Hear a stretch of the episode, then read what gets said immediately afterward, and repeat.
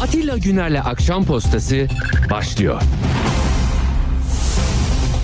Radyo haberciliğinde bir klasik. Sorulmayanı soran, haberin peşini bırakmayan tarzıyla bir marka. Atilla Güner'le Akşam Postası, gündeme damga vuran konu ve konuklarla hafta içi her akşam 17'de Radyo Sputnik'te. Akşam postasından hepinize iyi akşamlar efendim. 24 Ocak Salı akşamı birlikteyiz. Hoş geldiniz. Gündem seçim. Seçime giderken yan unsurlar bir hayli fazla. Belirgin bir şey var. Hmm, e, Flu alan var. Yani netleşsin istiyorsunuz. Kim aday olacak? Seçimi kim e, karar alabilir? Nasıl bir anayasamız var? Anayasada yazılanları hukukçular nasıl yorumluyorlar? Pek çok mesele. Şimdi bunlarla sizi sıkacak değilim ama bunların yanıt bulması için soruya ihtiyaç var. Soru da o kadar insani bir hal ki yani adresinizi kaybettiğinizde de soruyorsunuz. Uygulamadan arıp soruyorsunuz. Arama motoruna soruyorsunuz. Her şeyi soruyoruz. Her yere soruyoruz. İkna olmazsanız bakkala, çakkala herkese soruyorsunuz. Ama Türkiye'de siyasilere soru sorulamıyor. Bunu çok örnekleriyle defalarca yaptık biz.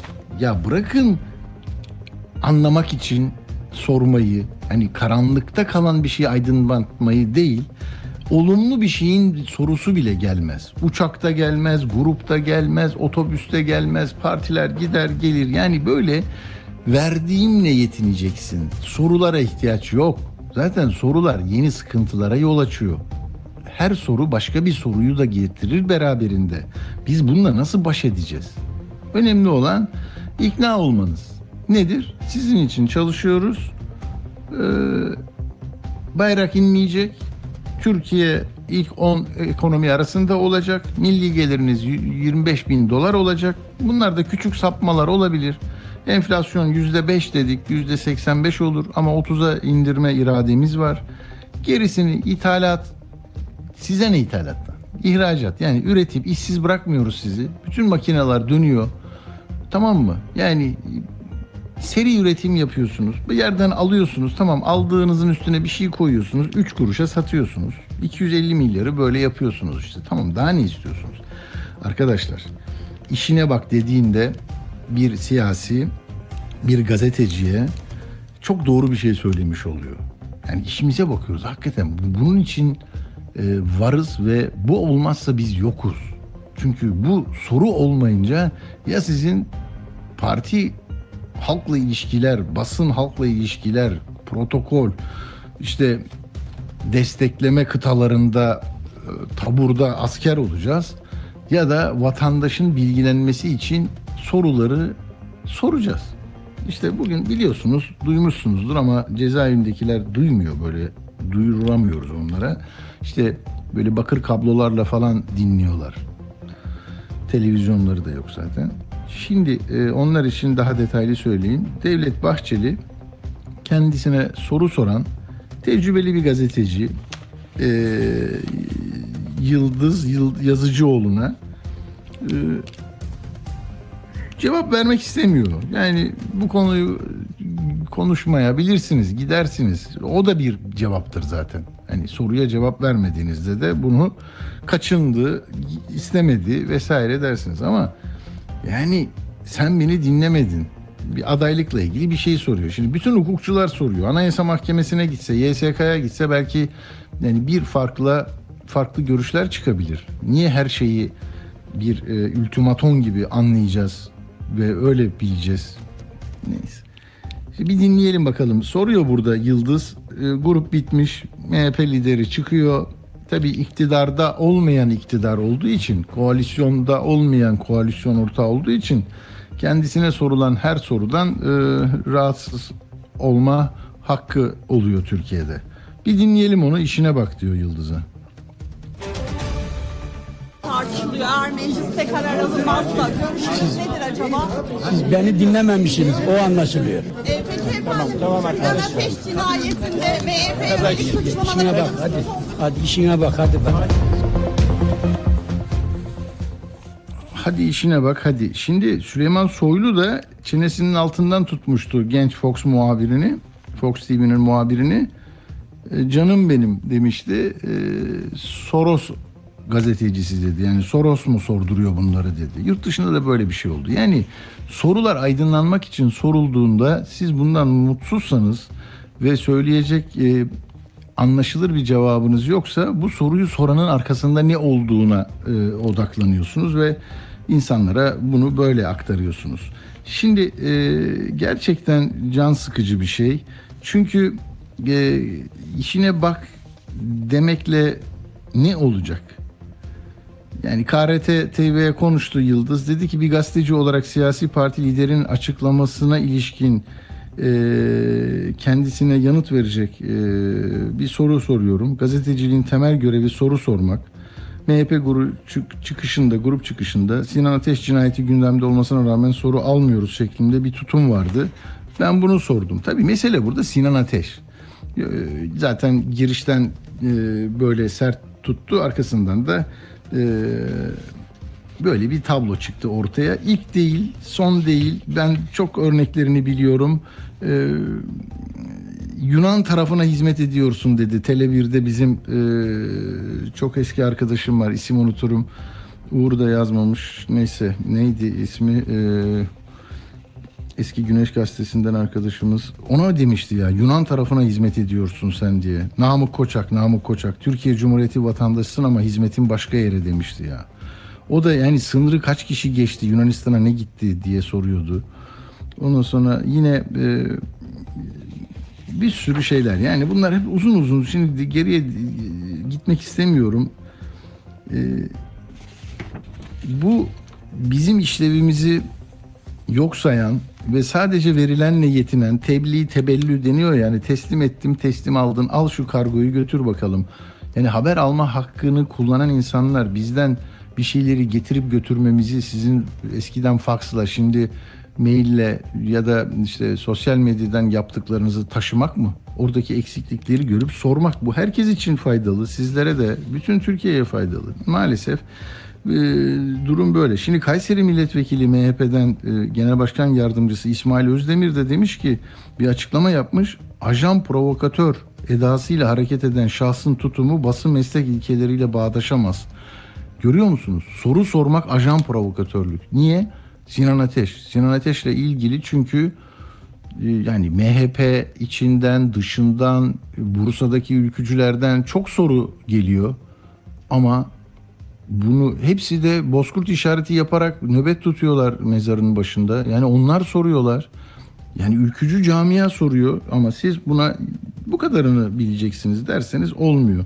Yani tutmuş e, Yıldız'ın Can Dündar gibi bir Türkiye karşıtı isimle olan bağı işte ABD'nin propaganda aracı e, Voice of Amerika'daki sürekli görevi e, sabote eden malum malum meşhum şahıs mensubu olunduğu çevrelerin Türkiye ve MHP hazımsızlığı. Ya bir sorudan bu çıkıyor düşünsene. Düşünsene. Yani ne kadar zor iş. Al gel şimdi de hani Voice of America diyorsun ya. Tamam. Bak orada da bir gazetecinin bir lafını söyleyeceğim. Bu çok duayen bir gazeteci. Helen e, Thomas. Şöyle diyor. Eğer bir başkana soru sorulamıyorsa Amerika'daki başkana o başkanın bir kral veya diktatöre dönüşmesi işten bile değil. Gazetecilikte başkana gerçekten soru sorabilecek, hesap sorabilecek, sorabilecek tek kurumdur. Şimdi e, bütün başkanların karşısında bu tarzını sürdürdü. 2013'te vefat etti. Kennedy, Ford, Carter, Reagan, Baba Bush, Clinton yani e, Thomas hep onlara soru soruyor ve e, ceza olarak arka sıralara gönderiyorlar Beyaz Saray'da söz hakkı verilmiyor. O kadar geliyor oraya yani. Bazen dışarı çıkarılır bizde gazeteciler. Buna niye bu kadar e, önem verdiğimi e, anlıyorsunuz. Yani zaten eksik bilgilerle e, bir, bir, bir maden kazası oluyor denetlemeyi yaptık biz diyor. Her şey şı- şıkır şıkır işliyor diyor. Sonra iddianame geliyor. Hiçbir şey yapılmamış. E bu soruyu sormazsak o insanların yaşam hakkını kim savunacak ya? He? O soruyu Sayıştay sana söyledi. Denetlemeci ya görme sen de bizim mahallenin çocuğusun bir şey olmaz senin görevinden mi alacağız çok hizmetin var bize. Her neyse neyse hizmetin ama bu değil ki ölüyor işte insanlar ölüyor.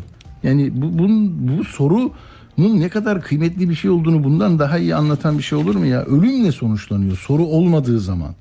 Eğer biz, biz soru sormazsak hiç ortada bir şey olmaz. O iki buçuk kilo altın nedir onu da bilemeyeceksiniz. Hiçbir şeyi bilemeyeceksiniz. Sedat Peker'in söyledikten sonra o para trafiği 600 milyon TL şoförde ne işi var? Bir tane gazeteciyim diyen insan sorabiliyor mu onu ya? Yani iktidara yakın olup da hani bu provokatör denilen insanlar dışında iki kızı evladını akşam görmeyi düşünüyordu. Cuma namazından çıkmış bir adamı bir de yanında iki kişi varmış onun e, koruma. E, camiye gittikleri için yeni öğrendim bunu. Silahları ofise bırakmışlar. E, cami dönüşü bir koruma yukarıya çıkmış e, silahı almaya. Çünkü bekliyorlar bir tehlike var. Kalemim kırıldı benim diyor adam. Yani şimdi bu kadar açık Herkeste kamera görüntüleri var. Katiller nasıl geliyor, nasıl gidiyor. Bir tek bu olayda yok. Yani şimdi bunu sormasın gazeteci ne yapalım kapatalım abi. Anayasa Mahkemesi kapanıyor. O kapanıyor. Kitle örgütleri kapanıyor. Grevler yasaklanıyor. Tamam gazetecilik de bitsin mesela. Her her kurumun kendi basın halkla ilişkiler bölümü tarafından mevkute çıkarılacak. Orada okuyacaksınız. Hadi şimdi e, şey oldunuz sosyal medyanız var. Eee hani onu e, nasıl çok doğru bir şey söylüyor Özgür e, diyor ki hani gazetecilik nedir diye A Haber'in bir sorusu vardı çocuklar. O hazır mı Necdet? Kenarda duruyor mu her zaman? Hemen ayarlıyorsun onu olduğu zaman hemen beni durdur onu koy çok hoş. Doğru bak şimdi Fransız gazeteci Macron'a şöyle soruyor tamam mı E- Eylül'de. Ee, önce bir dinleyelim hadi bak Özgür istedi istek parça oldu bu artık çok hoş. Bir- Ver bakalım ne diyorlar.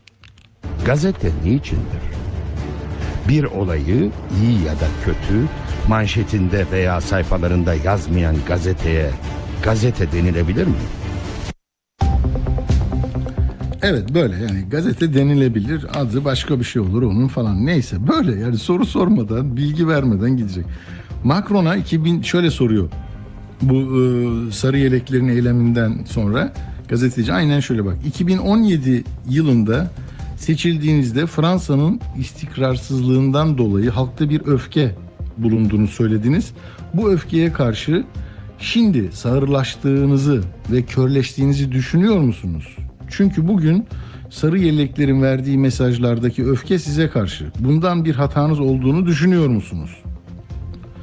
Şimdi e, Macron nasıl cevap verecek? E, Çok, çok da böyle profesyonel siyasetçi değil. Şöyle diyor bak. Daha iyisini yapabilirim. Ama bütün hatanın bende olduğunu düşünmüyorum. Biz her zaman anlaşmazlıkların güçlü şekilde dile getirildiği, sürekli eylemlerin yapıldığı ülkeyiz. Yapılan değişimler çok nadiren herkesin desteğini alıyor. Bitti. İşte bu diyalog bu. Yani biz akan kan yerde kalmaz, intikam alacağız demek gerekmiyor. Bağımsız yargı bunu gereğini yapıyor. Biz de gereğini söyledik zaten. Açıklamamızda vardı değil. Provokatör, çekil oradan, itiş, kakış. Yani e, orada da mesela protokolden sorumlu Fikret Hayali varmış o e, önlemek için Yıldız'ın önünde. Bir de Mehmet Taytak, Afyon milletvekili, eğitim fakültesi mezunu. O da eskiden protokolden sorumluymuş. Yani bu bu bu iyi bir şey değil. Yani 2023'te Türkiye 100 yılı soru sorulamayan bir 100 yılsa sorusuz bir ülke sorusuz ülkenin de e, geleceği çok e, iyi olmaz. Yani bunu da bir gazeteci olarak söyleyelim. Uğur Mumcu'nun öldürüldüğü gün e, bunu söylemek daha kıymetli diye düşünüyorum. Şimdi bugün siyaset vardı. Hızlı hızlı gitmemiz lazım bunu e, bir hadi MHP'den devam edelim şöyle Akşener'in Diyarbakır'da cumartesi günü söylediği e, Diyarbakır'a özel hazırlanmış, itinayla hazırlanmış bir metin var. Ona Bahçeli bugün bakın nasıl farklı bir açıdan yaklaşıp ne dedi. Önce Akşener'in Diyarbakır'da cumartesi günü kongrede söylediğine bir bakalım. Mesele silahlara veda, kan dökmeye de tövbe etmekse, mesele her türlü musibetin karşısında çelikten sarsılmaz bir biz olmaksa, sırtını da kalbini de o sapa sağlam bize yaslamaksa biz varız. Çünkü biz konuşan Türkiye'den yanayız. Evet şimdi buradan bakın nasıl sonuç çıkıyor. Şimdi kan dökmeyeceksin, silahlara veda edeceksin diye hani terörü sona erdiren bütün süreçlerde kamu adına, ülke adına, esenliği adına e, Kolombiya'sından İspanya'sına, İngiltere'sinden Şili'sine nerede olursa olsun silaha başvuranların silahı bırakmalarını çağırmak e, ve onları bundan men etmek her zaman e, seçilen yol olmuştur. Ama Bahçeli diyor ki silahları e, ordu mu bırakacak? Yani öyle bir şey var mı burada? Bir dinler misiniz? Şimdi bir de MHP liderini dinleyelim. Silahlara veda ne demektir? Vedayı edecek kimdir? Bu şuursuzluğun esin ve ilham kaynağı kimlerdir? PKK mı yoksa Türk askeri mi silahı bırakacaktır? İşte soru burada kıymetli. Yani orada öyle bir şey oldu mu?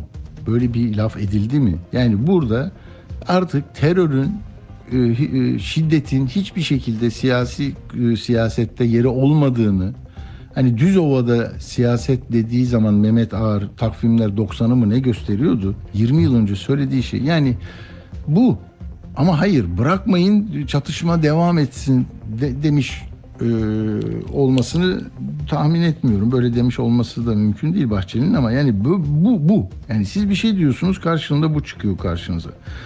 Evet e, Kılıçdaroğlu'na gideceğim şimdi. Kılıçdaroğlu da şundan eleştiriliyor. Ha bu arada Bahçeli dedi ki e, adaylık tartışması falan böyle bir şey yok. Cumhurbaşkanımız zaten aday hiçbir şekilde bu e, e, cahilliktir dedi bak. Tekrar aday olamayacağını iddia edenler hukuk cahilidir. Bunların hepsi boşuna çırpınmaktır.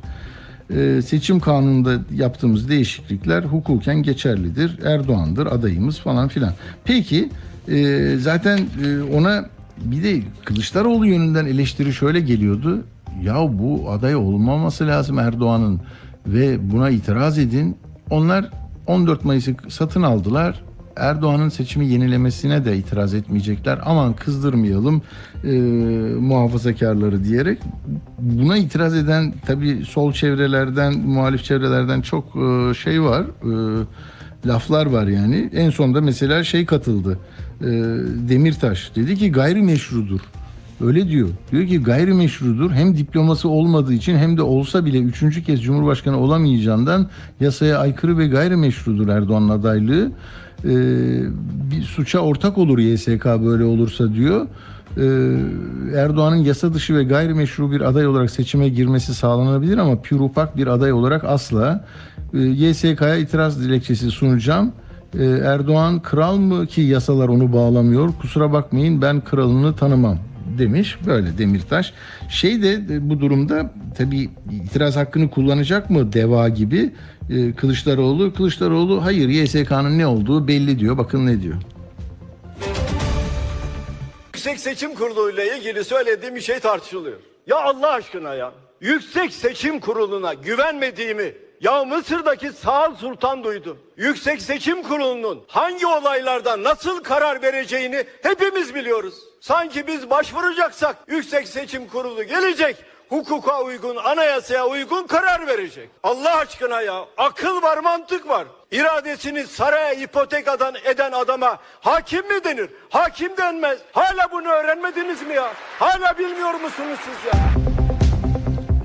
Ya burada işte tartışılan bir şey var. Şimdi 17. ağır atıyorum 46. ağır ceza mahkemesi heyetinin size hiçbir zaman özgürlük tanımayacağını, sizi ömür boyu tutacağını bildiğiniz halde savunmayı niye yapıyorsunuz? Reddi hakimi niye istiyorsunuz?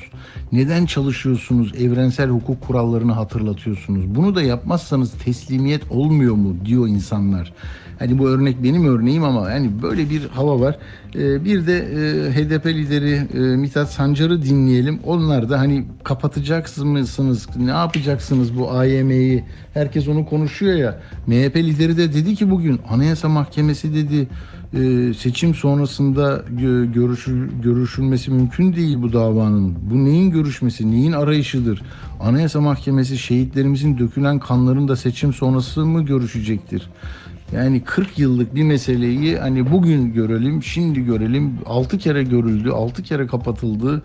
Yani burada bu bu bu şeyin pozisyonlar aynı kalsın, değişmesin. Orada silahlar, burada e, açsınlar, kapatırız, kapatsınlar, açarız, seçilsinler, kayyum atarız. Böyle de gideriz. Buradan ne çıkar? Evet, Sancar'ı dinleyelim. Ondan sonra hemen e, Teskan'a bağlanacağız. Mehmet Teskan bizle olacak.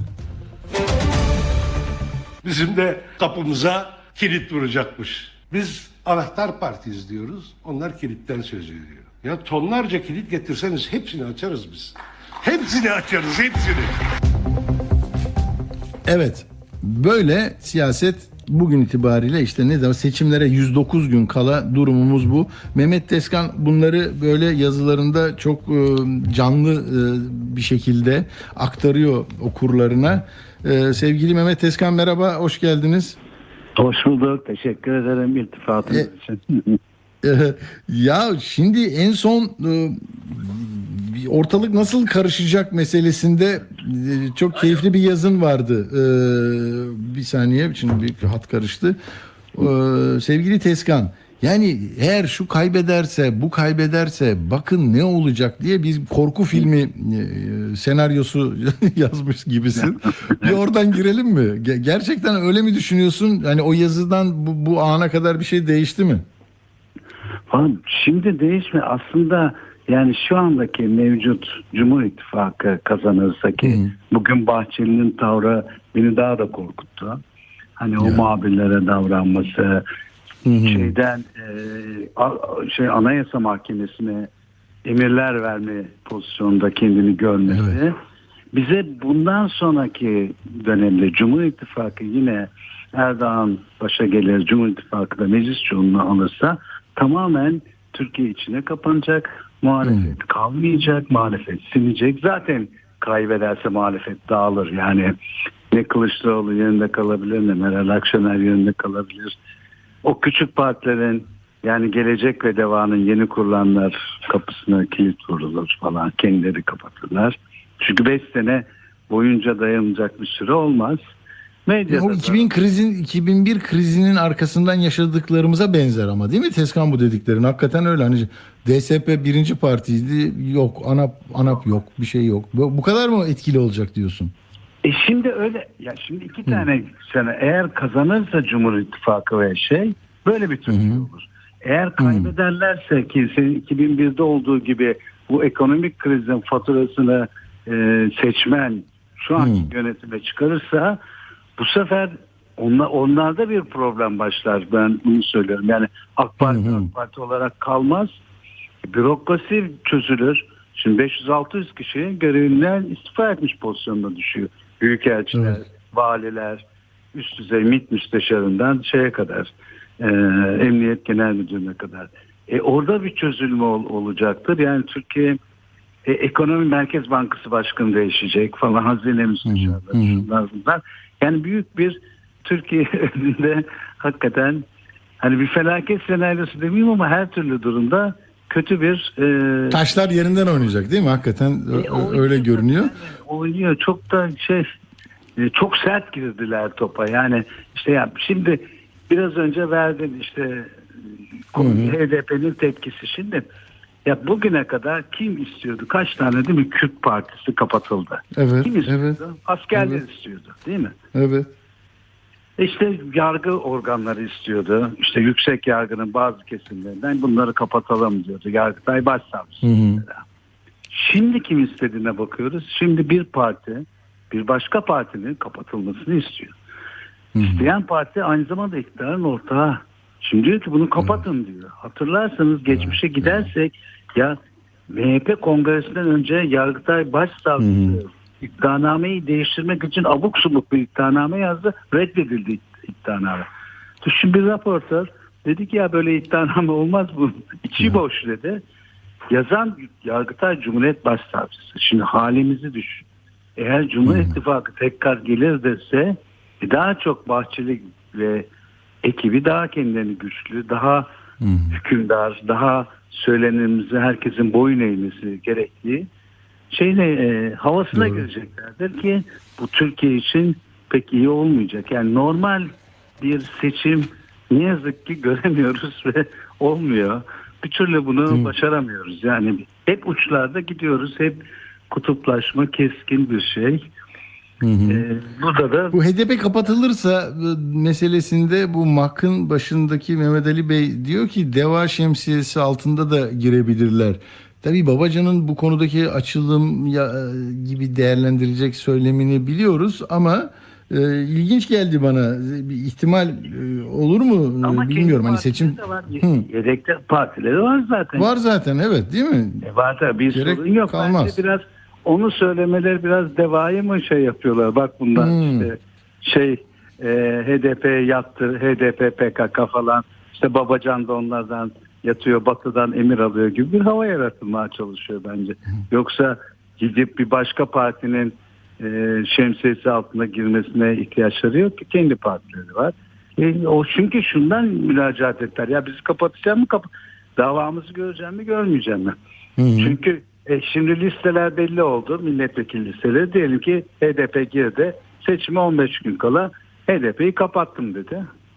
HDP oyun dışına attı. Bütün milletvekili Ya. adayları da gider. E, onu da göze onun için diyor ki şeye başvuru yaptılar Anayasa Mahkemesi'ne. Yani bize bak ne zaman bakacaksın sonra mı evet mi?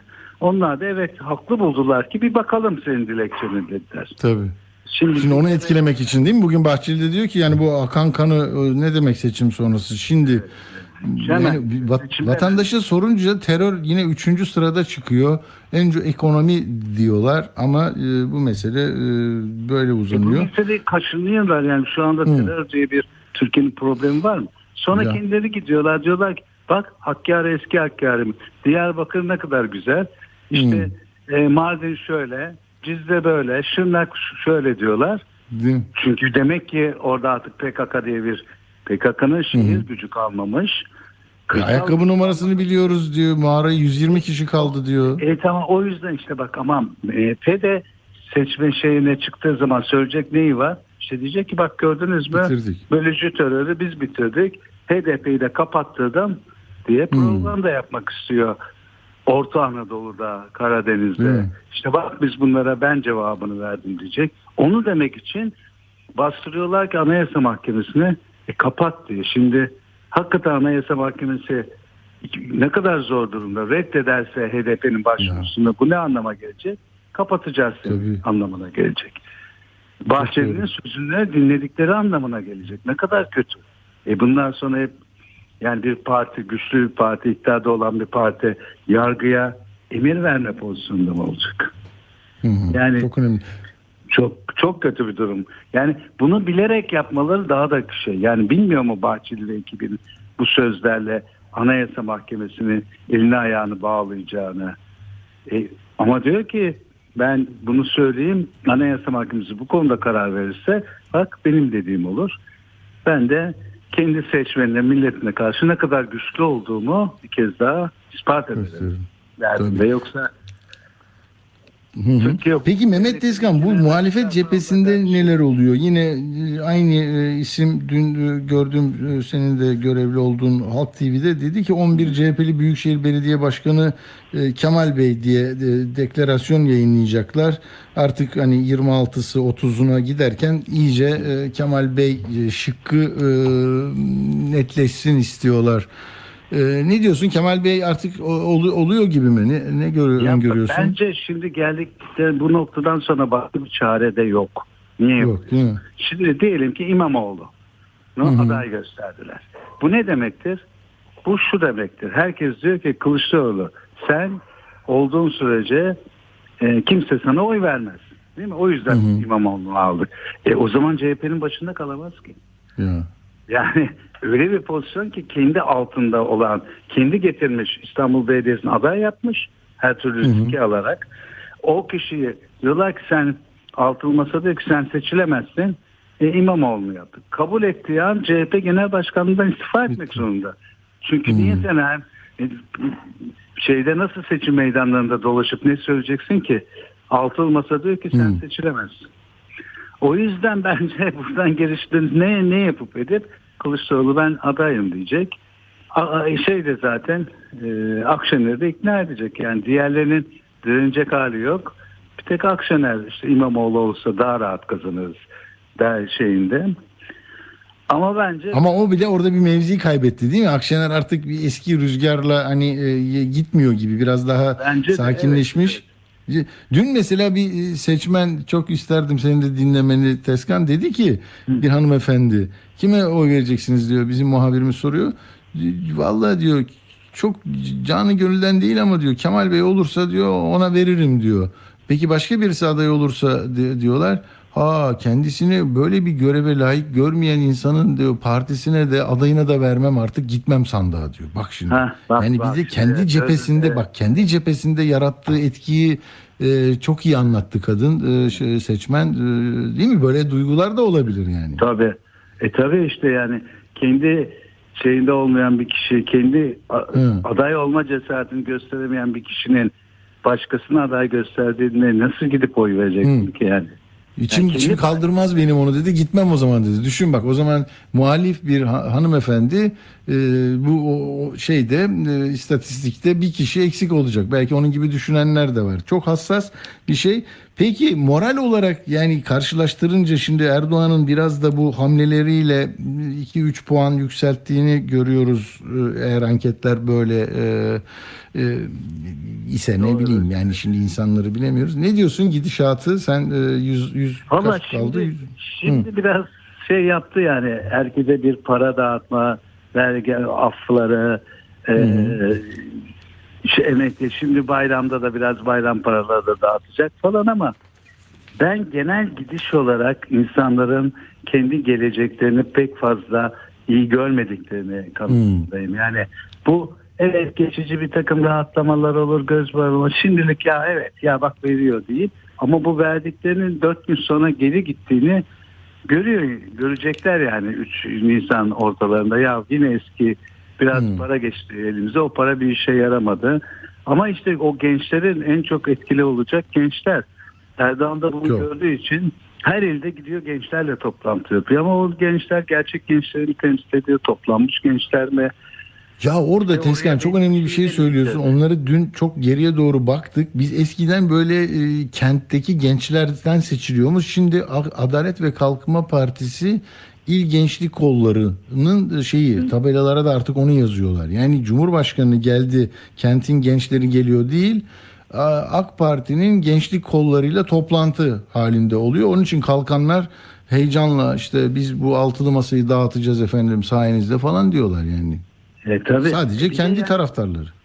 Hayır biraz da oraya normal hani böyle biraz eleştirel bakan veya AK Parti kadrosunda olmayan bir kişi geldiği zaman hani bir şey itiraz etse bir ters bir şey söylese e, Erdoğan da ona k- kızarak bir cevap verse çocuk korkar yani. Beni gözaltına mı alacaklar hapse mi atacaklar Cumhurbaşkanı hakaretten dava açılabilir.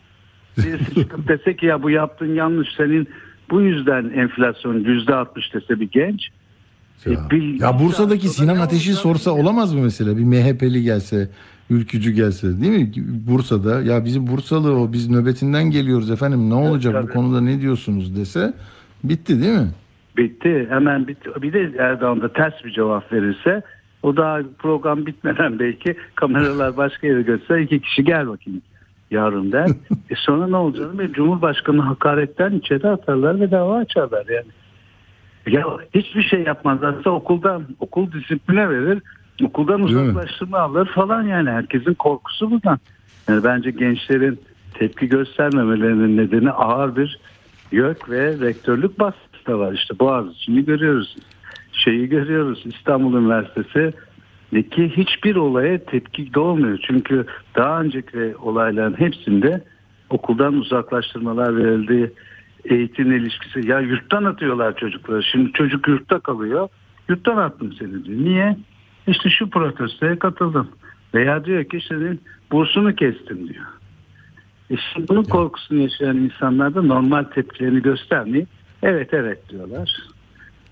Böyle diyorsan ben de çıkar bunu söylerim diyorlar. İşte ak gençlikte gelip onlara soru sorduruyorlar. Bu da Cumhurbaşkanı'nın çok hoşuna Böyle gitti. oluyor. Oluyor. Peki Mehmet Tezkan sen böyle şeyleri de çok seversin. Şimdi 10 bin ehliyet iade iki buçuk milyon trafik cezaları siliniyor. Yani şimdi korkacağız mı? Bak ben adadayım. Ben burada araba araba yok. Sen düşün bunu. Yani e, bu, bu ehliyet sahibi arkadaşlar kimler?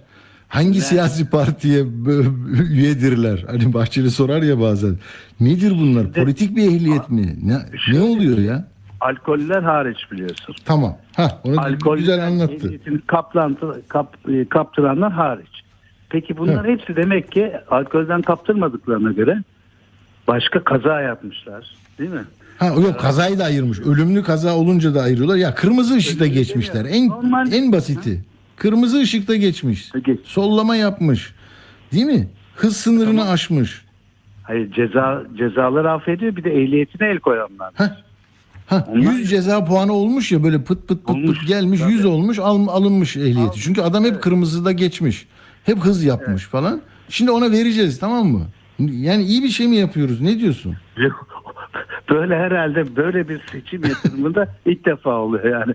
Değil mi? Trafikten yani ne demek ki çok her şeye yani 0.1 puana bile ihtiyacı var e, iktidarın ki ona kadar düştü yani ya. Ehliyetini aldım, niye aldım? Puanını doldurdum, siliyorum. Öbürküsü niye aldın? Şu yüzden işte kaza yaptın, ölümlü olmayan kazalara karıştın. 2-3 tane kaza yaptın, puanın çok arttı, ehliyetin gitti. E veriyorum sana. Sen de karşında ne yapacaksın? Bana oy verme.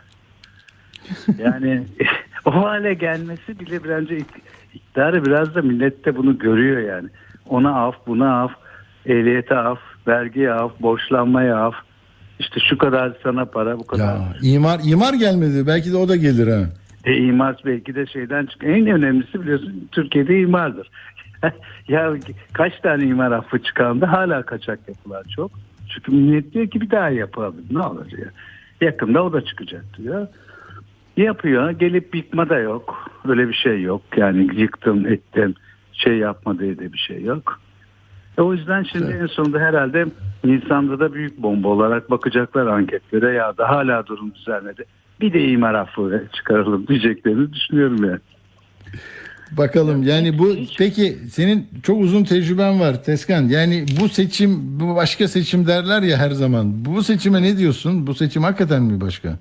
E hakikaten öyle yani. Çünkü artık rejim üzerinde bir şey var. Yani Cumhur İttifakı kazanırsa biz tek adam rejimi, otokrat bir Türkiye ile 5 yıl yaşayacağız. Bu başka türlü sandık diye bir şey yok. En kötü şartlarda en büyük bir ekonomik kriz yaşadık 2022'de. Hayatımız geçti. İktidarı kimse sandığa zorlayamadı çünkü iktidar bir kişi. Bir kişi olduğu için bütün Ya. yetki onda olduğu için e, sa- sandığa da zorlayamıyorsun. 5 yıl öyle geçecek demek. Tersi kazanırsa biraz çalkantılı bir dönem olacak ama işte meclis öğretmeninin ne olduğuna göre normal bir düzene tekrar parlamenter sisteme dönme umudu da var. Ama bu altılı masanın bir arada olması ileride hakikaten parlamenter sisteme dönersek döndüğümüz zaman daha rahat koalisyonlar kurulacağı izlenimleri. Yani bakanlık pazarlıklar üzerinde değil ya gelin ilkeler üzerine anlaşalım gibi. İşte Almanya'da olduğu gibi Almanya'da kaç senedir ya 20 senedir koalisyon hükümetleri var. Merkel en güçlü tabii. En güçlü başbakandı değil mi şeyin Avrupa'nın en güçlü başbakanıydı. Bırak Almanya'nın 13 yıl Almanya yönetti. Tek başına iktidar olamadı. Hep koalisyonlarla yönetti. Hı hı. Ama baştan ilkeleri koyuyorlar. Bunlar çerçevesinde tamam deyip ülkeyi yönetiyorlar. Yani koalisyonlar kurulması biraz zaman alıyor. Kurulduktan sonra da bir daha şey olmuyor. Denge içinde gidiyor. Doğru. Doğru. Denge yıkılmıyor yani. İşte şimdi de koalisyon var. Yani Tabii. Yeşiller iktidar. Bir de Yani- Teskan bir de onun arkasından 10 ay sonra da yerel seçimler var. Hakikaten e, gazetecilikte hani yıllar geçiyor biraz sakin e, bir Türkiye olur diye yola çıktık. Daha böyle şey oluyor korku filmi gibi. rahat- Allah sana, sana sağlık rahat versin. rahat Tenis oynasam falan ben de Bak şey şimdi. Ben girmiyorum sen şu tenisi menisi bunları bırak şimdi e, bunların Bırak sonra bak memleketi. Gün gelir hesabı sorulur bunların biz burada Anadolu yollarına çık diyorsun. Halkın nabzını tut. Ya ben Ya şey- Mehmet şey sevgili dinleyenler Mehmet Deskan'ın e, tek e, yani bizlerden ayrı e, özelliği yani iyi tenis oynaması olur. E, her böyle halk adamının e, bir şeyi oluyor yani bir tutkusu oluyor. O da bizim adımıza oynuyor. Bu onun e, ki yani iyi bir gazeteci olmasını e, daha da arttırıyor bence. Arada ben takılırım ona da aradığımda telefona cevap vermiyor tenis kordunda. Şimdi nasıl yani? diyoruz. Biz grevci işçiler var. Onların grevleri erteleniyor. Abi ne yapalım yani biz de sonra geliyoruz onlara katılıyoruz diyor Tezkan. Bu bu espri konusu- oldu benim şeyim de ben de şimdi arkadaşlara diyorum ki ya nereye gidiyorsunuz? Kırşehir, Nevşehir, Kayseri, Evet. Mardin, Diyarbakır. Niye gidiyorsunuz diyorum. Halkın nabzını tutuyoruz diyorlar. Peki orada yaşayan halk da diyorum Ayvalık'ta yaşayan halk değil mi? Bodrum'da yaşayan halk değil mi? Ben de gideyim müsaadenizle onların nabzını tutun. Sana karşılıklı konuşuruz diye espriler yapıyoruz. Çok güzel. Ee, her zaman neşen bol olsun, sporun bol olsun Tezkan. Ee, ol, çok sağ ol katıldığın için. olsun. Sağ olasın. İşimiz ancak Doğru. iyi olacak herhalde. Doğru. Çok teşekkürler. Sağ olasın. İyi yayınlar. Sağ, sağ ol. Kısa bir ara verelim hemen yeni bir bağlantımız olacak. Radyo haberciliğinde bir klasik. Sorulmayanı soran, haberin peşini bırakmayan tarzıyla bir marka. Atilla Güner'le Akşam Postası, gündeme damga vuran konu ve konuklarla hafta içi her akşam 17'de Radyo Sputnik'te. Radyo Sputnik 5 merkezden karasal yayında. İstanbul 97.8, Ankara 96.2, İzmir 91, Bursa 101.4, Kocaeli 90.2. Karasal yayınlarımızın olmadığı yerlerde tr.sputniknews.com adresinden iOS ya da Android mobil cihazınızdan Sputnik News uygulamasını indirerek dinleyebilirsiniz. Radyo Sputnik. Anlatılmayanları anlatıyoruz. Evet efendim şimdi seçime giderken tabii kararlar e, peş peşe gelir. Önemli olan bu seçmen havuzundaki e, her birimizin bundan olumlu etken etkilenmesi. Yani beklenen odur e, yönetenler açısından. Muhalefette daha iyisini, daha makulünü, daha ne diyeyim işte evrensel hukuk ilkelerini uygulayacağız, bunu yapacağız, yoksulluğu bitireceğiz. Herkes e, bu dönemde söyler. Ama ben yani epeydir böyle meslek hayatımda bilmiyorum. El konulan 10 bin ehliyet iade. Hani imar aflarından o kaçak çatıların üstünde bir kat daha çıkanların da e, insanın içine acı verir bu. E, affedildiğini, onlardan para alınıp bunların e, yani toplum hayatında olmaması gereken şeyleri yapanlara bir e, mavi boncuk, bir e, bonus verildiğini görmek üzüntü vericiydi. Bunu anlamadım. Ben araba kullanmıyorum epe, epeydir otomobil ama ben tam bunu düşünürken e, Şeref Oğuz'un Türkiye'nin e, hepiniz biliyorsunuz iyi ekonomistlerinden, ekonomi gazetecisi. Şimdi de işte Vahap Munyar, Hakan hep beraber ekonomi gazetesini çıkarıyorlar. Orada Maganda'yı özendirme diye gördüm. Ee, ah sandık sen ne efsunlu şeymişsin diye. Ee, çok e, çok önemli. Belki bunu söylemek istiyordum dedim ve Şeref'le e, birlikteyiz Şeref Oğuz'la. Merhaba hoş geldiniz. İyi yayınlar diliyorum kardeşim. Çok teşekkürler. Şimdi e, siz nasıl değerlendiriyorsunuz? Ben susayım çünkü metniniz çok çarpıcıydı. E, dinleyenlerle paylaşmak istedim. Şimdi temel sıkıntı şu. E, dürüstleri cezalandıran bir sistem içerisinde yaşıyorsan aslında kendi cehennemini öbür tarafa bırakmamış oluyorsun. Hani Yunus Emre'nin diyor ya e, Evet. cehennem dediğin dal odun yoktur. Herkes ateşini bile götürür. Bu seçim sandığı sebebiyle etrafımız bu anlamda ateşi götüren işler. 1992 yılında Demirel seçilmek için iki tane seçim vaadi Evet, yapmıştı. evet. Bir tanesi emekliliği indirdi ki hala onunla uğraşıyoruz. Öbürü ise e, borcunu ödeyenlerin e, enayi yerine koyacak bir şey, ödemeyenlerin primlerini affetmişti. E, ve bir şey var, e, seçim geldiği zaman seçim ekonomisinde gökten bir bakıma her tarafa şey yağar, e, vaat yağar, müjde yağar, para yağar. Şimdi de aynısı oluyor baktığın zaman şu anda neler yağıyor? E, Asgari ücreti artışı, EYT, taban fiyat, e, kobi paketleri, ihracatçıya yani daha doğrusu Çok. e, Ek göstergeler, KYK'lar tabii tabii. Değil mi? 3, 3600 KYK'lar mesela hepsi bir bakıma şu anda sağanak, vaat sağanak. Tabii bunun neticede bir şey olacak. Tamam bunu anlıyorum. İmar affı. Biliyorsun imar affeder ama Tabii, deprem affetmez. tabii. İki, de- aşağı yukarı iki yılda bir imar affı yaparız. Yetmez. Evet. Vergi barışı deriz. Varlık barışı deriz. Yani yurt dışındaki paranı getir. Ve genelde bu tür şeyler e, kampanyalar e, yüzde yüz beklenirken yani mesela şimdi en son bu getirilen en son pakette beklenen ya 500 milyar beni eleştiriyorlar bugünkü yazımdan dolayı 500 milyar e, hiç alınmamaksa birazını alalım kardeşim. Alalım da ödemeyi neyle yapıyorsun? Ahlakla yapıyorsun. Tabii. Toplumsal barışla yapıyorsun. Nasıl yapıyorsun bunu? Ödeyeni, dürüstü enayi yerine koyup cezalandırarak. Şimdi şimdi zalimlerin oyunu almak için mazlumları küstürmene, dövmene gerek var mı? Bunu ne için yapıyorsun? Lanet olsun öyle bir oya diyorum. Hani dedin ya. e, Evet, evet. sandı e, mesela haydutları bağışlıyorsun, zalimleri ödüllendiriyorsun ve kurala uyananları cezalandırıyorsun. Şimdi vergi affına iki de iki yılda bir alıştık kardeşim. Bu onaylamıyorum. İki yılda bir alıştık. Neden alıştık? Çünkü bu kötü bir alışkanlık haline geldi. Ee, bundan önceki ekonomi bakanı iş başına geldiği zaman o sırada e, o hafta vergi e, taksitinin son tak vergi ödemesinin son taksit günüydü ve şöyle bir açıklama yapmıştı. Ben artık bundan sonra AK Parti iktidarları olduğu sürece hiçbir şekilde son e, günü uzatmayacağım. Hani biliyorsun hemen Ya, biraz da evet, uzatır. evet, Herkes de evet. bilir zaten vergi son gün olmadığını. Son gün kuyruk olur. E, ondan sonra ödemeyenlere iki ay uzatılır. Tam o açıklamayı yaptığının gecesinde Cumhurbaşkanı çıkıp o e, uygulamayı iki ay, iki ay daha uzattığını söylemişti. Şimdi bu gelenek dediğim yapıyı anlıyorum da peki kardeşim trafik magandası emniyet şeridinden sürmüş, kırmızı ışıkta yayaları ezmeye çalışmış, e, bir sürü trafik suçu işlemiş potansiyel arabasıyla e, potansiyel katil gibi dolaşan insanların ehliyetine el koyuyorsun. Niye? Yasa öyle diyor. Anladın. Peki hangi bir mağduriyet üzerine sen seçim e, rüşveti olarak onlara bu e, ehliyetlerini iade ediyorsun? Böyle bir seçim vaadi olabilir mi?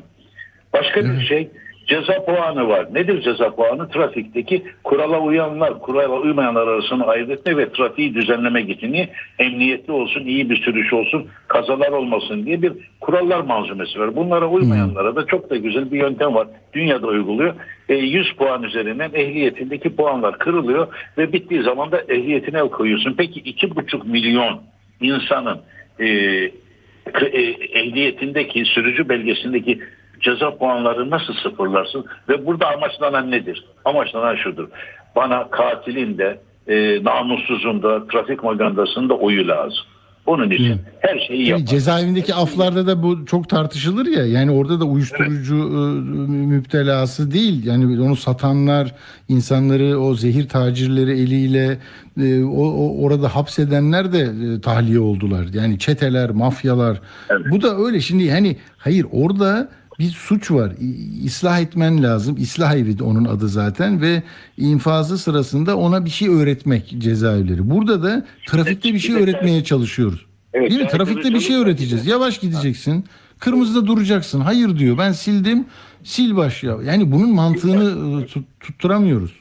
Bundan iki yıl önce e, emniyet şeridinden e, bir tane çakarlı çakallar var ya arabasına Evet, takan evet. zenginler bazı böyle imtiyazlı kişiler. Ee, önünde bir e, araba ona e, geç yol verdi diye hamile bir kadın içerisinde hastaneye Evet, gidiyor evet. kontrole. Üstüne çıkmıştı bu iki baklavacı iş adamı tepinmişlerdi ve kapıyı Evet. açamadıkları için kaldı, kadını öldüremediklerini söylemişlerdi. Yani daha da e, kustular. Ne oldu? Sosyal medyada bunu ben takipçisi oldum. Yine benim gibi yüzlerce insandan ben kafayı taktım. Bunların nihayet karakola çekilmesini sağladım. Tuhaftır o görüntüler hala internette vardır. Karakolun karşı, kapısında onu e, ka- e, ayakta karşıladılar ve sırtını sıvazladılar ve sonra ya seni üzdük diye geri gönderdiler. Şimdi e, o kadının günahı ne? Artık Ya. trafikte mesela ne oluyor? Emniyet e, şey e, alışveriş merkezlerinde biliyorsun e, bu şey kapıya yakın kısmı engelliler için koy- e, e, yer ayırır. Evet, Niye? evet. Engelliyi biraz hayatını kolay ne kadar insani bir refleks değil mi? Ben Tabii. e, şey Beşiktaş'ta yaşıyorum. Oradaki e, alışveriş merkezlerinden bir tanesinde çok sık gittiğimden dolayı bakıyorum. E, e, şeyin yerinde bu, e, bu oralar dolu. Bir adet geliştirdim. Gidip onun fotoğrafını çekiyorum plakası da görecek bir şekilde. Bir de İçişleri Bakanlığı'nın bir tane ihbar hattı var. Oraya fotoğrafıyla koyuyorum. Ve onlar cevap yazıyorlar. Bana bizim işimiz değil. Belediyeye gidiyorum. Bizim işimiz değil. AV, AVM'ciye, AVM'ye gidiyorum. Bakın dedim burada insanlar var değil. Bu değil. Şöyle yaptım ben ondan sonra gittim şu hani seçim arabalarını yapıştırıyorlar camlara Evet. yapıştırıyorlar arabaları giydirme. Evet. Öyle bir tane e, e, malzemenin üstüne şunu yazdım. Ha. Yerimi aldın engelimi de almak ister misin? Gittim bunu ön camlarına yapıştırdım. Ve yani akşama kadar uğraş sonra izledim bazılarını. Akşama kadar onu çıkarmakla uğraşıyor çünkü arabayı kullanmasına imkan yok. Kardeşim beni uyardı. Seni yakalayınca pompalıyla indirirler. Yapma bunu. Şimdi anlatmak istediğim şu. Kötüyü koruyan, kurala uyanı cezalandıran bir sistem var. Şimdi Maganda'nın, zalimin, kötülerin oyununu almak için onları affetmek hangi dine, kitaba, etik kurala uyuyor kardeşim? Lanet olsun böyle bir oya ve bu gibi ahlaksızca aflara. E, İcra borcunu silmeyi biraz olsun kabul edebilirim hani zordadır ekonomik şartlarda. Doğru. Peki trafik canavarını bağışlama nasıl bir zulümdür? El konulan 10 bin ehliyeti niçin iade edersin? Gidip bir kez daha insanların hayatını tehlikeye soksunlar diye mi? Masumlara yazık değil mi diye soruyorum. Çok çok önemli. Hakikaten bunu belki yani küçük bir ayrıntı gibi görüyor insanlar. Aa neler oluyor, neler yaşanıyor, bu ne? Ama değil. Bütün ana fikri bence de e, çok benzeşiyor. Diğer diğerlerde nerede yanlış yapıyorsak oradaki bizi yanlışa götüren e, şey neyse, sahip neyse burada da aynı. Yani oy lazım, Tutarlı bunu görmeyelim. var Sevgili Değil kardeşim. mi? Tutarlı bir kötülük var. Sürdürülebilir bir zulüm var. Neye zulüm? Dürüstlere. Neye zulüm? Kurala uyanlara. Neye zulüm? Vergisini zamanında ödeyenlere. Şimdi eğer siz e, iblisleri tutarsanız melekleri küstürürsünüz. Ve melekleri küsen bir toplumda barışı sağlayamazsın. Öyle bir toplum parçalanmaya yakın durur. Seçim kazanacağım diye ahlaksızı, katili, e, ipsizi, sapsızı serbest bırakırsan e, bunlar peki bu kurala uyanlara bunu nasıl izah edeceksin? Bir sürü kırgınlık var. Ben mesela ben bu e, dünkü açıklamalardan dolayı Cumhurbaşkanı açıklamalardan inanılmaz kırıldım. Niye? Ya uyuyorum ben kurallara. Vergimi zamanında ödüyorum. E, trafikte e, bazen tabii ben de e, sütten çıkmış ak kaşık değilim. Uluslararası şehirler arası yolda e, risk olmadığı zaman kendimce sürat cezası almışlığım vardır. Yapıyorum ama e, bu az önce söylenen ehliyet puanımı sindirecek ya da ehliyetimi geri aldıracak algıların hiçbirini yapmıyorum. Peki benim gibi bir sürü bunu e, uyan kurala uyan insanları niye küstürüyorsun kardeşim? Lazım değil mi bu insanlar bize? Ve yani Hatta bunu, bunu buna muhatap olanların bile hayır ben burada hata işledim ve bu sistemin içinde bir cezam var. Ben bunu ehliyetimi geri istemiyorum diyen haber bence. Öyle birilerinin çıkması lazım. Değil mi? Ben, bence çünkü öyle bir eğitimle o insanlarımızı öyle yapmadıkça ya yap yanına kar kalır. Boş ver vur gel önce yık orayı sonra arkadan hukuk gelir. Her şeyde aynı eksiklikler var. Bizi bu konuda düşünmeye sevk ettiğiniz için çok teşekkür ediyorum. Ee, Şeref Oğuz ee, çok sağ olun. Zaman ayırdınız. kolaylıklar diliyorum. İyi Sağ yayınlar. ol. Hoşçakalın. Sağ olun. Çok teşekkürler. Evet gerçekten bunları bir- minik bir mesele gibi görmeyin. Bir, bir bütünün parçalarında e, izlerini göreceksiniz. Yani cezaevinde e, yer yok. Ranzalar doldu. Çıkartalım. Pandemiden bağımsızdı bu biliyorsunuz. Yani ya uyuşturucu da mı olacak? Olacak. Bak benimkiler de orada. Onlar da çıkacak. Oradan imar affı, bu da imar affı olacak. İşte şey mesela e, görevlerinden alınan e, işçiler var belediyelerde. Şimdi onları siz atıyorsunuz değil mi? Mesela çalışamayacağım sizinle deyip yöneticileri çıkartıyorsunuz. Şimdi yeni yasa hazırlığı var. Ee, muhalif belediyelerin belediyeden çıkardıklarını geri alacak. Yani her şeyde bir eksen kayması mı diyelim ne bir şaftı kaymış e, bir e, uygulamalar bütünü var. Bunu düzeltmek lazım. Yani 10 bin ehliyeti iade alanlar nasıl kaybetmişler ehliyetlerini? 100 puan cezasına e, puanına ulaşmışlar. Alkollü araçlara bir geri vermeyecek. Tamam. E, hız sınırını aşmışlar. Ölüme sebebiyet verdiyseler onların da ehliyeti geri verilmeyecek. İyi ki öyle. Ee, yani bu park yerini dikkate almamış, meydan okumuş. Ben buraya park ederim. Ben bu hızlı geçerim. Ben kırmızıda durmam. E bugün öldürmemiş vereceğiz ehliyeti sıfırlandığı için o yine kırmızıda geçmeye devam edecekse ve insan karşısındaki insanın haklarıyla ilgili hiçbir düşünce e, yeniden düşünmeye sevk etmeyecekse kendisini bir gün yine bir kazanın e, faili olabilir diyorum. Şimdi bir de Paris metrosu notum var. A18'den önce bitireyim bunu. Bir de buna taktım ben kafayı. Paris'te metronun çatısı akıyor. Paris'e gitmeyenler tabii neyin nerede olduğundan haberleri yok demişti ya Erdoğan. Ya Paris'teki metro nedir ne değildir diye oradan rica ettim. Ee, yani biz artık uçuyoruz ya dünyanın en birinci merkezi burası. Paris metrosu dünyanın en eski metrolarından biri. 1900 yılında inşa edilmiş değil mi? Ee, 120 yıllık. Bugün 16 hattı varmış. 214 e, kilometreymiş. İstanbul'da 10 hat 194. Ee, mesela 2022 Ağustos'ta bir ayda yağacak yağmur 90 dakikada Paris'e düşünce metrodan su e, baskınları görüntüleri yayınlanmış. Onu söylüyormuş bence Erdoğan. E, ama aynı şey mesela 2017'de Taksim metrosunda da yağmur sularının metroyu bastığını biliyoruz. O fotoğraflar vardı. E, yani herkes bu konuda konuşuyor. E, şimdi bunu nasıl satın alıyorsunuz bilmiyorum. Bakın bizim bizim metroda yok, orada var. Yaşasın Türkiye.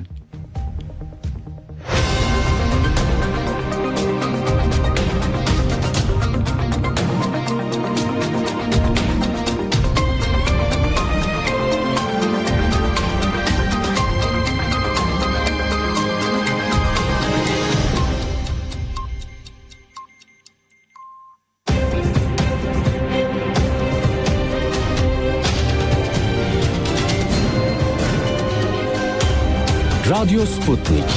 Anlatılmayanları anlatıyoruz. Radyo haberciliğinde bir klasik. Sorulmayanı soran, haberin peşini bırakmayan tarzıyla bir marka.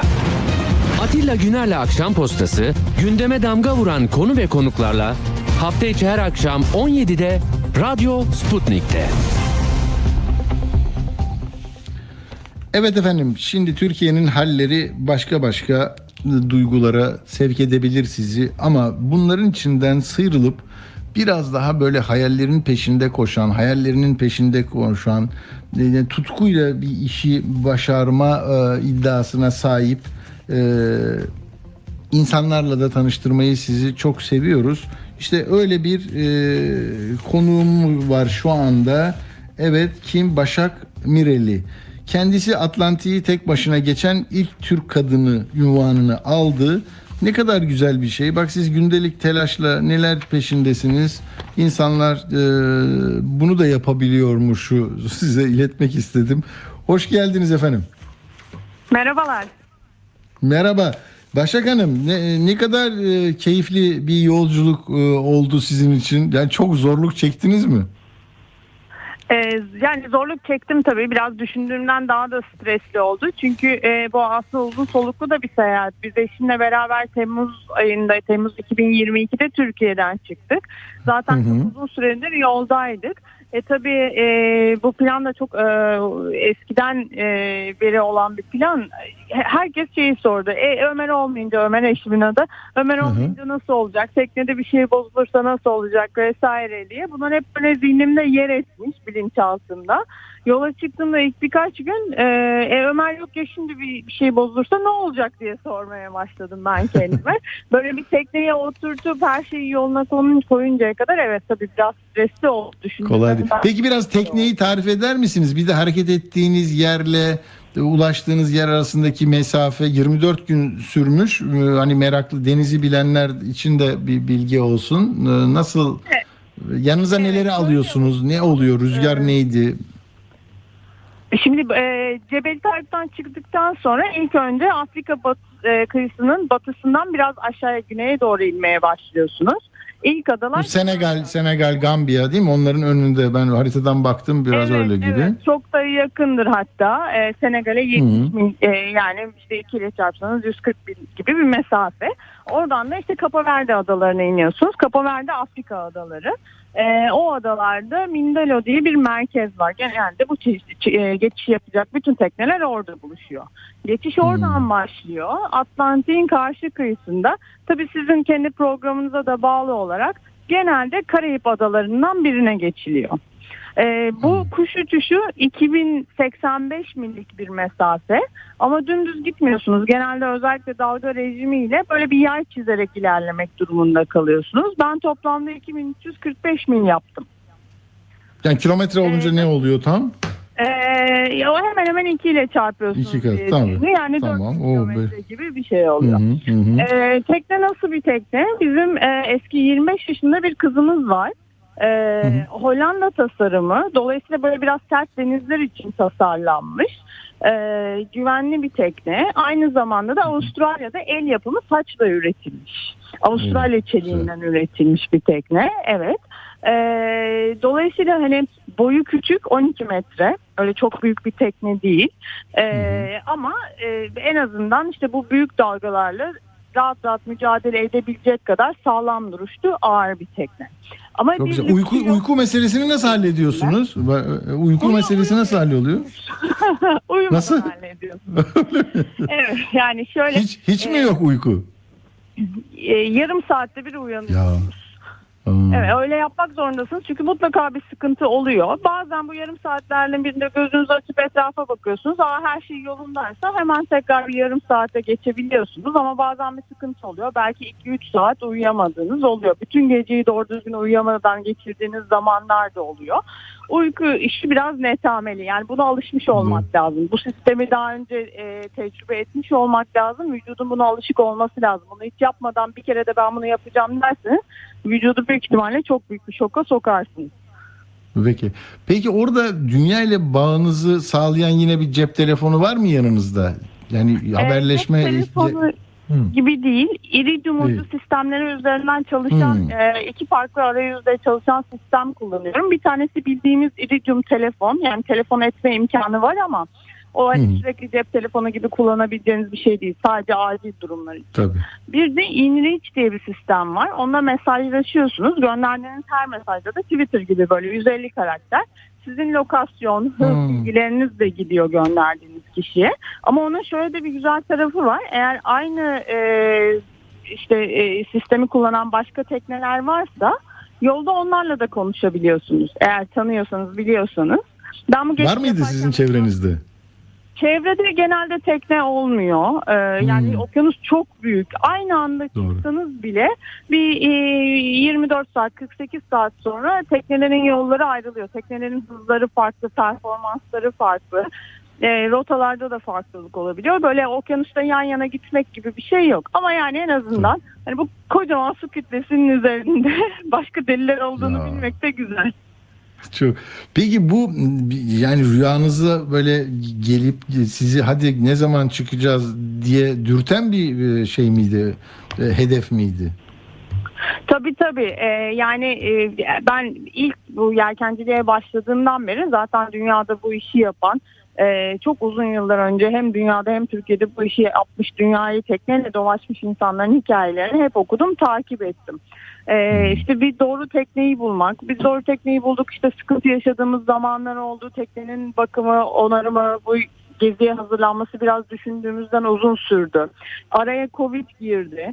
Yani böyle plan bir iki sene ertelenmek durumunda kaldı. İşte o iki sene boyunca hep böyle bir şeyler dürttü. E hadi gitmiyor muyuz? Bu sezon mu çıkmıyoruz? Ne zaman çıkacağız? Bu ayda mı değil diye. Böyle arka planda bir ses oluyor. Bir kere kafaya koydunuz mu o sesten hiçbir zaman kurtulamıyorsunuz. Çok güzel. Peki bu- bunu o sırada yaşadıklarınızı, duygularınızı kaleme alır mısınız? Ses mi kaydedersiniz? İnsan o an ne hissediyor hakikaten okyanusun e, orta yerinde bir dünya vatandaşı eşi orada onun e, iyi haberini almayı bekliyor. Tek başınızdasınız. Nasıl bir şey iç dünyanızda ne oluyor? Yani aslında ben e, böyle e, hani bu fiziksel çok, çok ciddi bir fiziksel zorlanma yaşıyorsunuz. İşte bu uyku Hmm. düzeninin olmaması, teknede çıkan problemler, e, sürekli yelken yapıyorsunuz. Hiçbir şey yapmasanız işte çok büyük dalgalarda sürekli sallandığınızı düşünün. Hiç durmadan günlerce sallandığınızı düşünün. Fiziksel olarak zorlu bir mücadele. Ben onun böyle zihinsel etkilerini de çok görmeyi bekliyordum. Mesela halüsinasyon görmek. Bütün e, ünlü denizcilerin kitaplarında halüsinasyonlar anlatılır.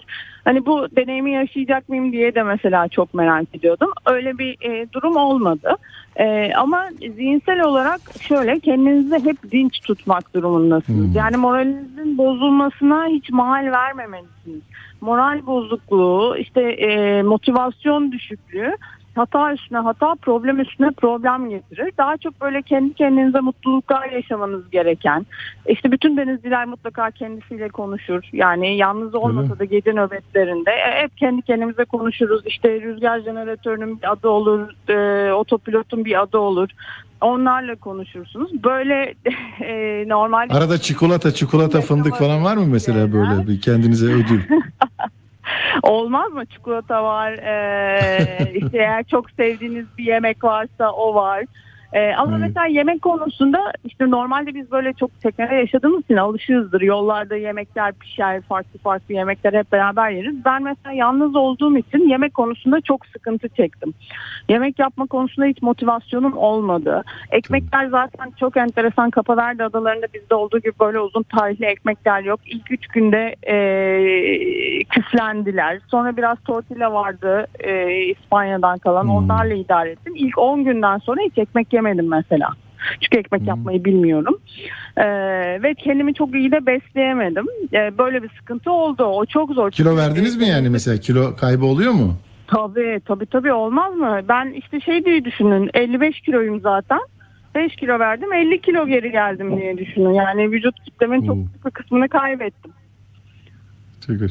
Peki yani tek kişi e, e, ne gereği var?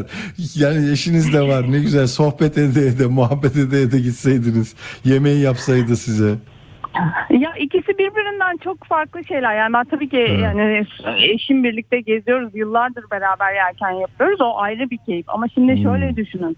Ee, çok büyük bir yalnızlık, bir okyanusun büyük bir su kütlesinin ortasındasınız. Ee, kendinizi kontrol etmeniz gerekiyor. Duygularınızı sürekli kontrol altında tutmaya çalışıyorsunuz. Algılarınız inanılmaz açılıyor. Her şeyi duyuyorsunuz mesela.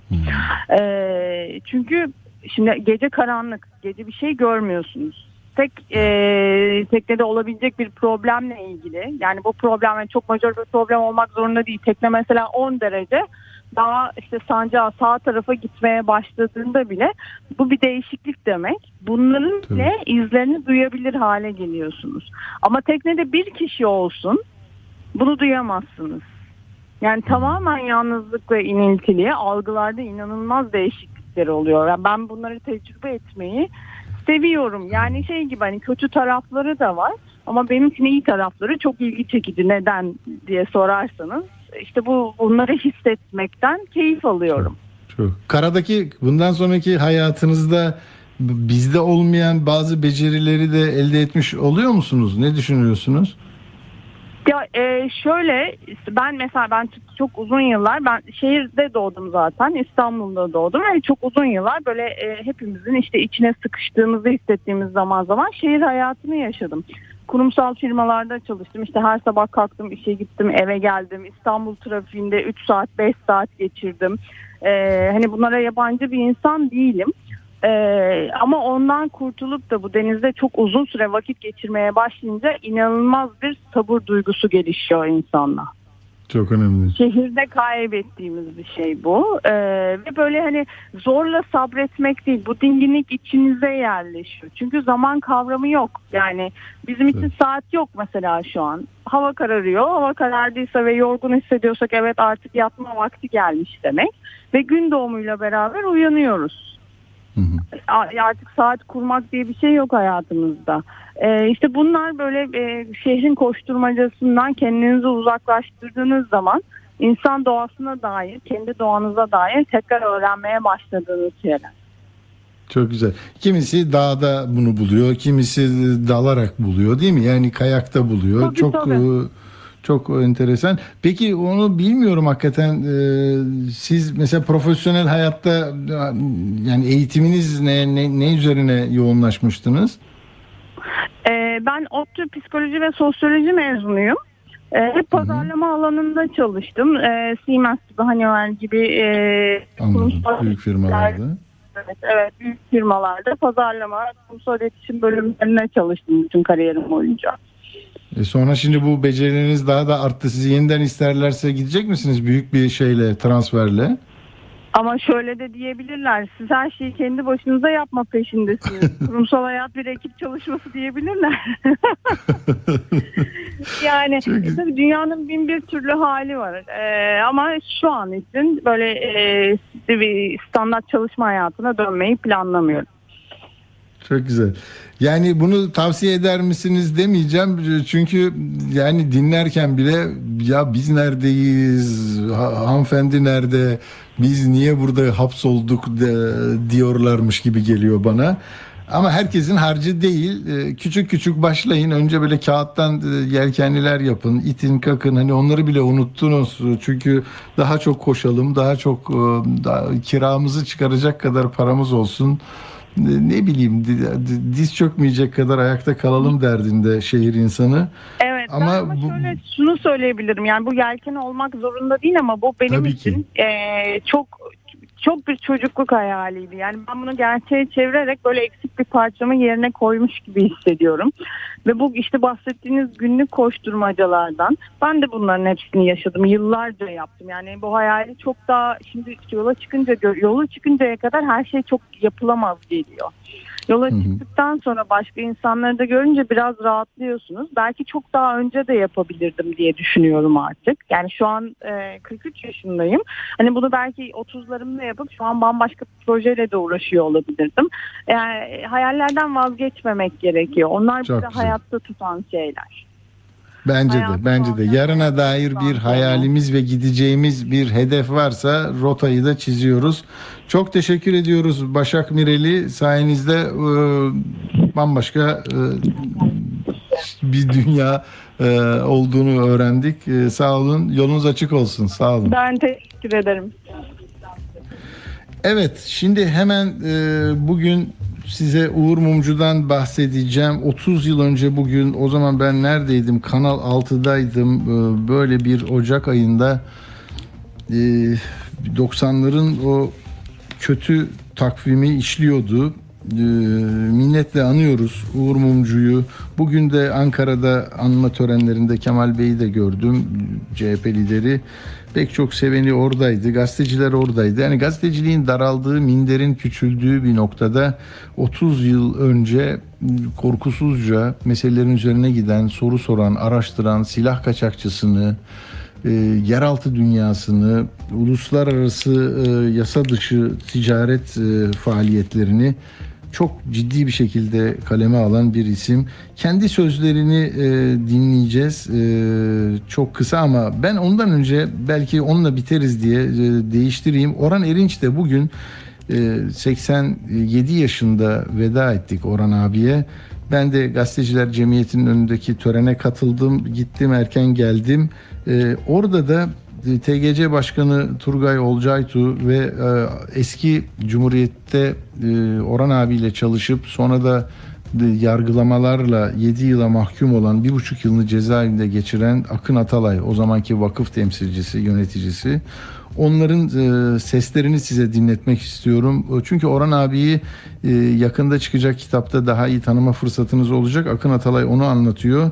Peş peşe verelim e, TGC Başkanı e, Olcaytu ve arkadan Akın Atalay e, Orhan abiyi uğurlarken ne dediler? Önemli mesajlar var.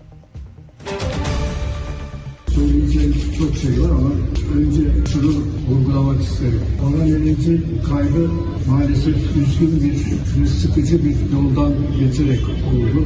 Bu yolda ne yazık ki Cumhuriyet aleyhine açılan davalarında etkisi vardı. Stres hastalıkların en büyüğüdür ve olan hastalıkları da artıran bir şeydir. O stresi maalesef Türkiye'nin hukuk düzeni Orhan Elince yaşattı. Bunu söylemeden geçmek isterim. Çok sıkıntı çekti, çektirdiler. Bir milim taviz vermedi. Karşılığında büyük bedeller ödedi.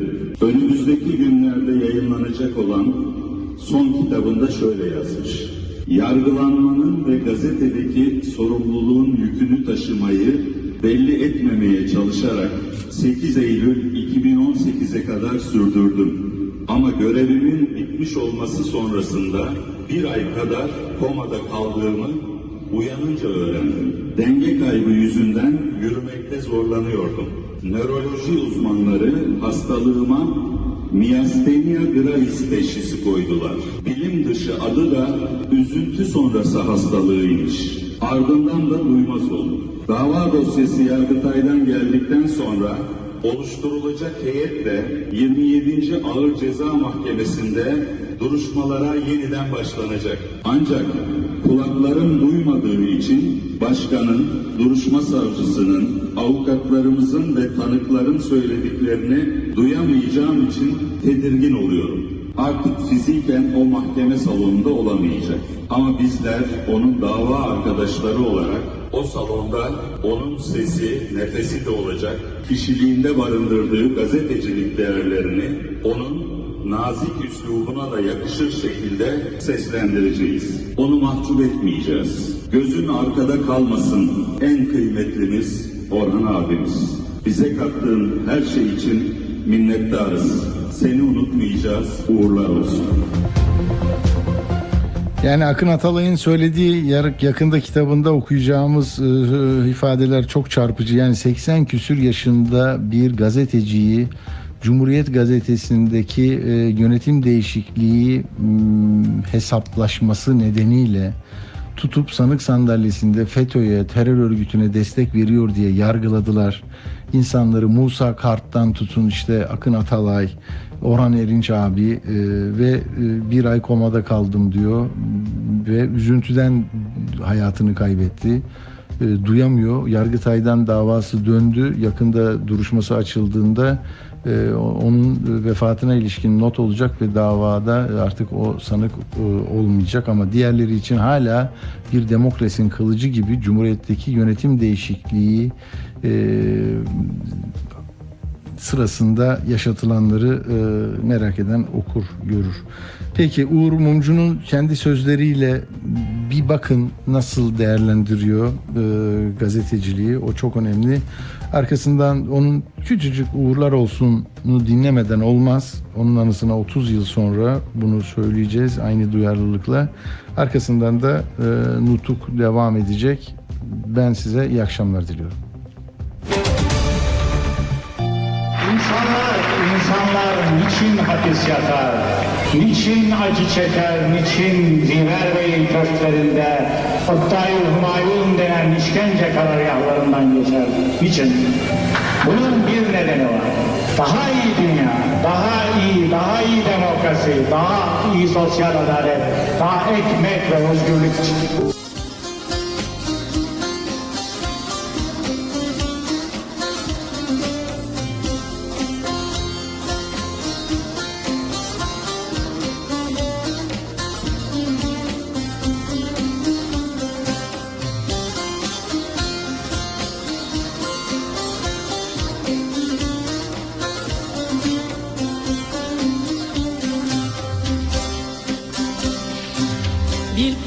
Sabahıydı. Ankara kar altında. Zemheri ayazıydı. Yaz güneşi koynunda. Ucuz can pazarıydı. Kalemim düştü kana Kalemim düştü kana.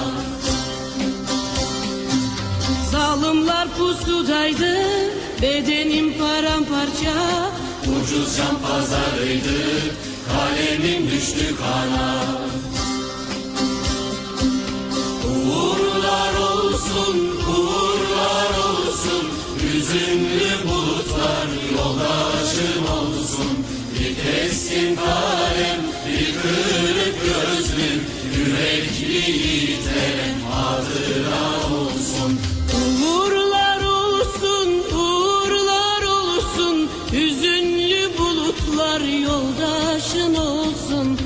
keskin kalem, bir kırık gözlük Yürekli yiğitlere hatıran olsun Radyo haberciliğinde bir klasik. Sorulmayanı soran, haberin peşini bırakmayan tarzıyla bir marka. Atilla Güner'le Akşam Postası, gündeme damga vuran konu ve konuklarla hafta içi her akşam 17'de Radyo Sputnik'te. Cumhuriyet 100 yaşında. Daha zamanda daha büyük işler başaracağız. Bu işlerin en büyük temeli Türk kahramanlığı ve yüksek Türk kültürü olan Türkiye Cumhuriyeti'dir. Cumhuriyet 100 yaşında.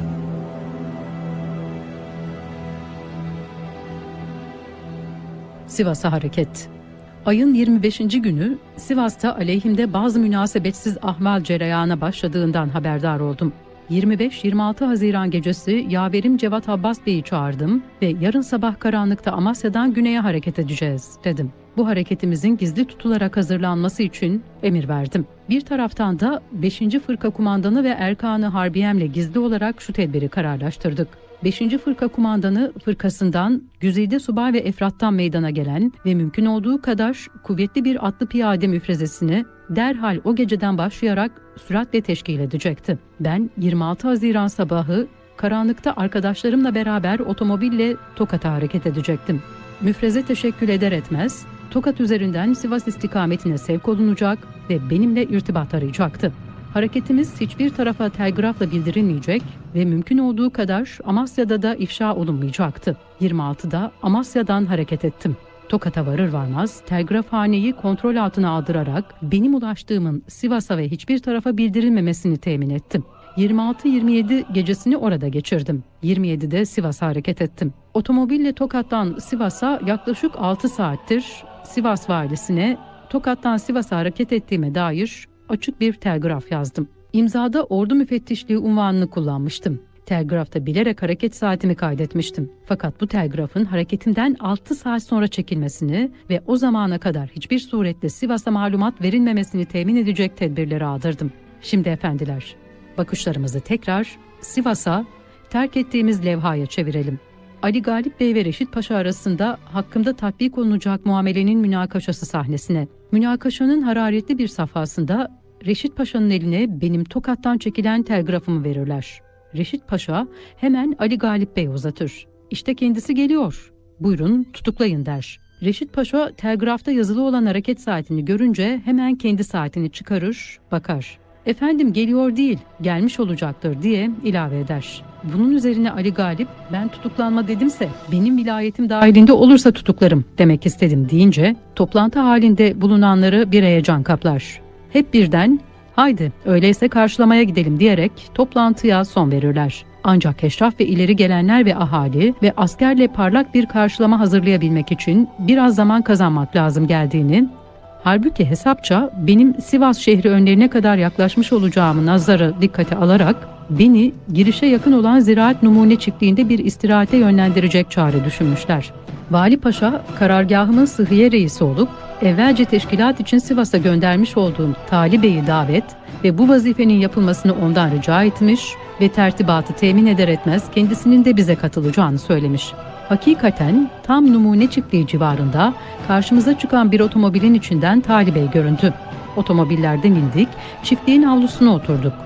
Tali Bey hikaye ettiğim vaziyeti tafsilatıyla izah ettikten sonra vazifesinin beni burada biraz meşgul etmek olduğunu söyleyince hemen ayağa kalktım. Çabuk otomobillere ve Sivas'a dedim. Bunun sebebini ifade edeyim. O anda hatırıma gelen şuydu.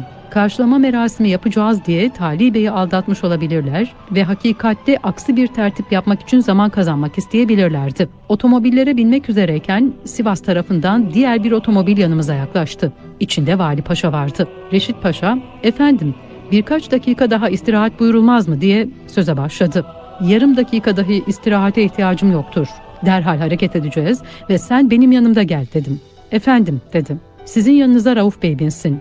Ben arkadaki otomobille de gelirim. Hayır, hayır dedim. Siz buraya. Bu basit tedbirden maksat izaha muhtaç değildir. Sivas şehrinin girişine vardığımızda caddenin iki tarafı büyük bir kalabalıkla dolmuş, askeri kıtalar özel vaziyetini almış bulunuyordu. Otomobillerden indik, yürüyerek askeri ve ahaliyi selamladım. Bu manzara Sivas'ın muhterem ahalisinin ve Sivas'ta bulunan kahraman subay ve askerlerimizin bana ne kadar bağlı ve muhabbetkar olduğunu ispat eden canlı bir şahitti. Dolayısıyla doğru Kolordu Kumandanlık Dairesi'ne gittim ve hemen mahiyetiyle beraber Ali Gayip'i ve onun icra vasıtası olduğunu anladığım fesatçıları getirttim. Onlara yaptığı muameleyi izah ederek zaten kafi derecede yorgunluğa sebep olduğuna şüphe etmediğim teferruatı uzatmak istemem. Yalnız bir noktayı işaret etmekle yetineceğim. Efendiler, bu Ali Galip gördüğü kötü muameleden sonra gizli beyanatı olduğunu söyleyerek gece yalnız olarak yanıma gelmek istedi. Kabul ettim. Hareketlerinin görünüşüne ehemmiyet vermemekliğimizi ricayla Mamera Tüyül Aziz Valiliğini kabul ederek gelmekten maksadının benim görüşüme hizmet etmek bulunduğunu ve Sivas'ta durmasının benimle buluşup bizzat talimat almak için olduğunu izah ve binbir türlü delillerle ispata çalıştı ve bizi sabaha kadar meşgul etmek suretiyle muvaffak dahi olduğunu itiraf etmeliyim. Atatürk'ün nutkunu okumayı kaldığımız yerden sürdüreceğiz. Cumhuriyet 100 yaşında. Atilla Güner'le Akşam Postası sona erdi. Radyo Sputnik WhatsApp hattı sizden haber, bilgi ve yorum bekliyor. Sesinizi kaydedin WhatsApp'tan 0505 171 66